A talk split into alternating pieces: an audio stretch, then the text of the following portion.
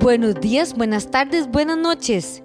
Con ustedes hoy, Carlita Solís, en nuestro programa Hablemos con Carlita.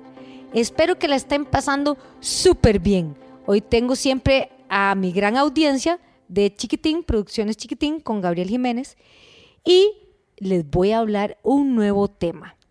Espero que les guste, que es como estamos empezando y yo he visto que la gente tiene muchos propósitos de año y muchos propósitos en la vida, me puse a analizar, bueno, entonces, ¿qué les puedo aportar yo para que les sea beneficioso para mejorar su salud? Porque yo como promotora de salud, mi énfasis es que ustedes con estos podcasts se enriquezcan de una manera que logren tener hábitos saludables. Entonces, se me ocurrió la brillante idea de darles seis tips o seis indicadores para saber que estoy haciendo un buen entrenamiento. Hmm, ¿Vieron qué interesante? Seis pasos, seis puntos donde ustedes pueden controlar si el entrenamiento está siendo efectivo o no. Súper lindo, ¿verdad? espero que eh, les guste esto. Entonces, vamos a empezar. Primero, indicador para un buen entrenamiento. Sí voy a hacer hincapié en que estamos hablando para personas que busquen salud, personas que sean físicamente activas, pero su énfasis sea mejorar la salud, verse bien, sentirse bien.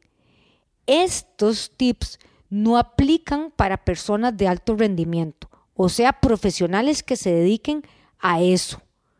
¿Por qué? Porque ellos, esa es su profesión. Un atleta de alto rendimiento es la persona que va a llevar a su máxima expresión su cuerpo y ellos van a trabajar dentro de su año calendario de competencias intensidades muy altas, moderadas e intermedias. Entonces, a nivel de salud, tenemos otros parámetros. Y hablemos que de salud son personas que ya practiquen la actividad física, la que sea, de tres a cinco veces por semana. Ya esas son personas que llamamos físicamente activas y que si entrenan un poquito más casi que se vuelven profesionales, pero que buscan mejorar su salud. No es que compiten en algo profesional, ni es que van a competir a las Olimpiadas ni a hacer un ciclo olímpico. Entonces, estas recomendaciones son para personas físicamente activas o que quieren empezar a ser físicamente activas, enfocadas para mejorar su salud y bienestar, tener mejor calidad de vida. Entonces, vamos con el número uno. Importantísimo y es vital tenemos que hacer una actividad física que sea agradable, que sea agradable, pero que tenga una pizquita de retador. Veamos un ejemplo. Jugar tenis. Hay gente que me dice, ay Carlita, es que a mí lo que me encanta es jugar tenis. Perfecto, ya eso es agradable. Y va a ser retador cuando ya busque que juegue una o dos veces por semana o que voy a ir buscando eh, compañeros eh, que tengan partidos que me sean más retadores. O ya entonces voy a buscar un entrenador para que me perfeccione mi back o mi saque o mi approach a la net, etc. ¿Verdad? Es, tiene que ser algo agradable, pero retador. Yo les voy a poner el ejemplo en el gimnasio, que es lo que yo eh, manejo con mis clientes yo se los trato de hacer agradable, que sea agradable ir a caminar en la caminadora, ir a hacer bicicleta estacionaria, hacer trabajos con ligas, hacer trabajos con mancuernas. Y vean, es un trabajo difícil porque el 90% de mis clientes no les gusta hacer ejercicio, pero se lo hacemos de tal manera que les sea agradable, que no se sientan aburridos y que tengan un poquito de esfuerzo, que sea retador, pero que no les provoque dolor. Entonces, muy importante, algo que sea agradable y que tenga un pequeño reto, ¿verdad? Que tenga algo retador.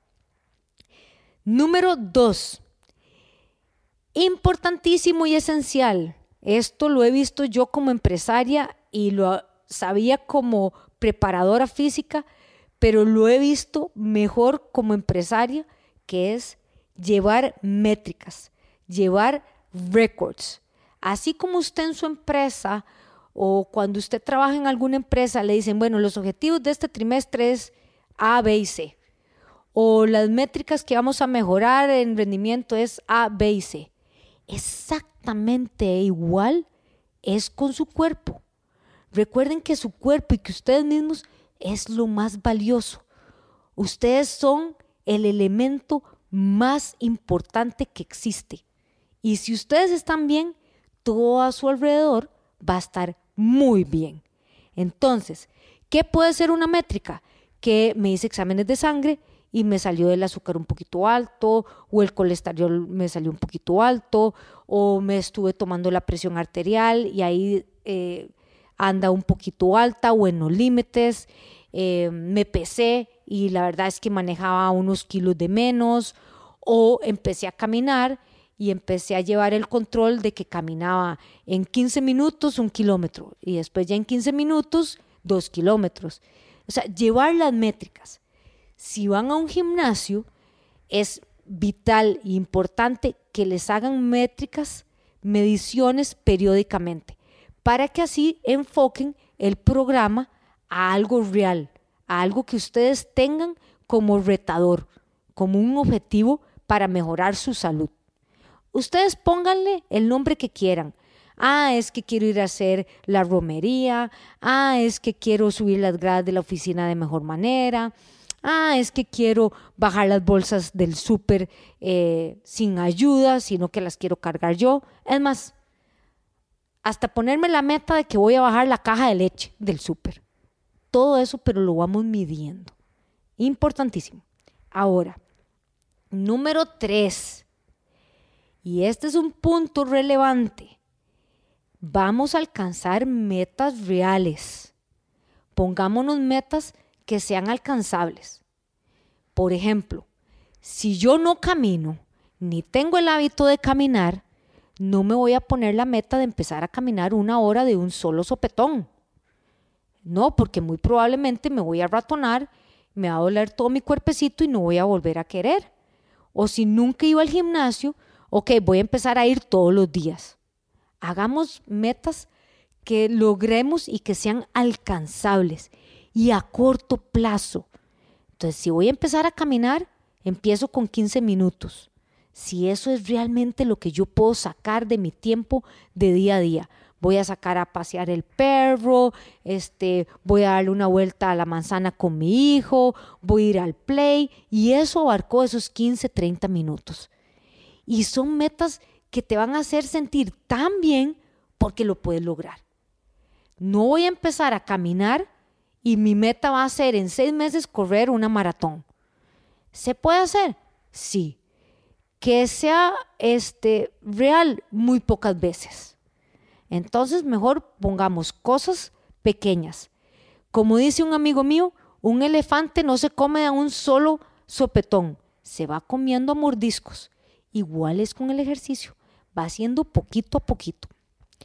Número cuatro, y aunque ustedes no lo crean, este es el romper el mito de que el ejercicio y la actividad física no debe de provocar dolor.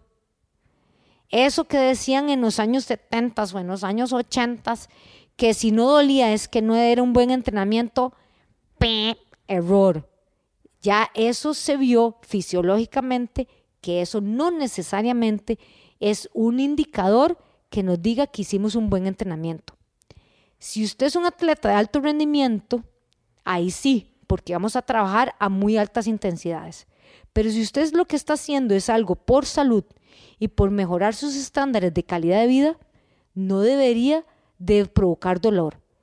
Puede, puede provocarte retos y que usted se exija un poquito sin llegar al dolor.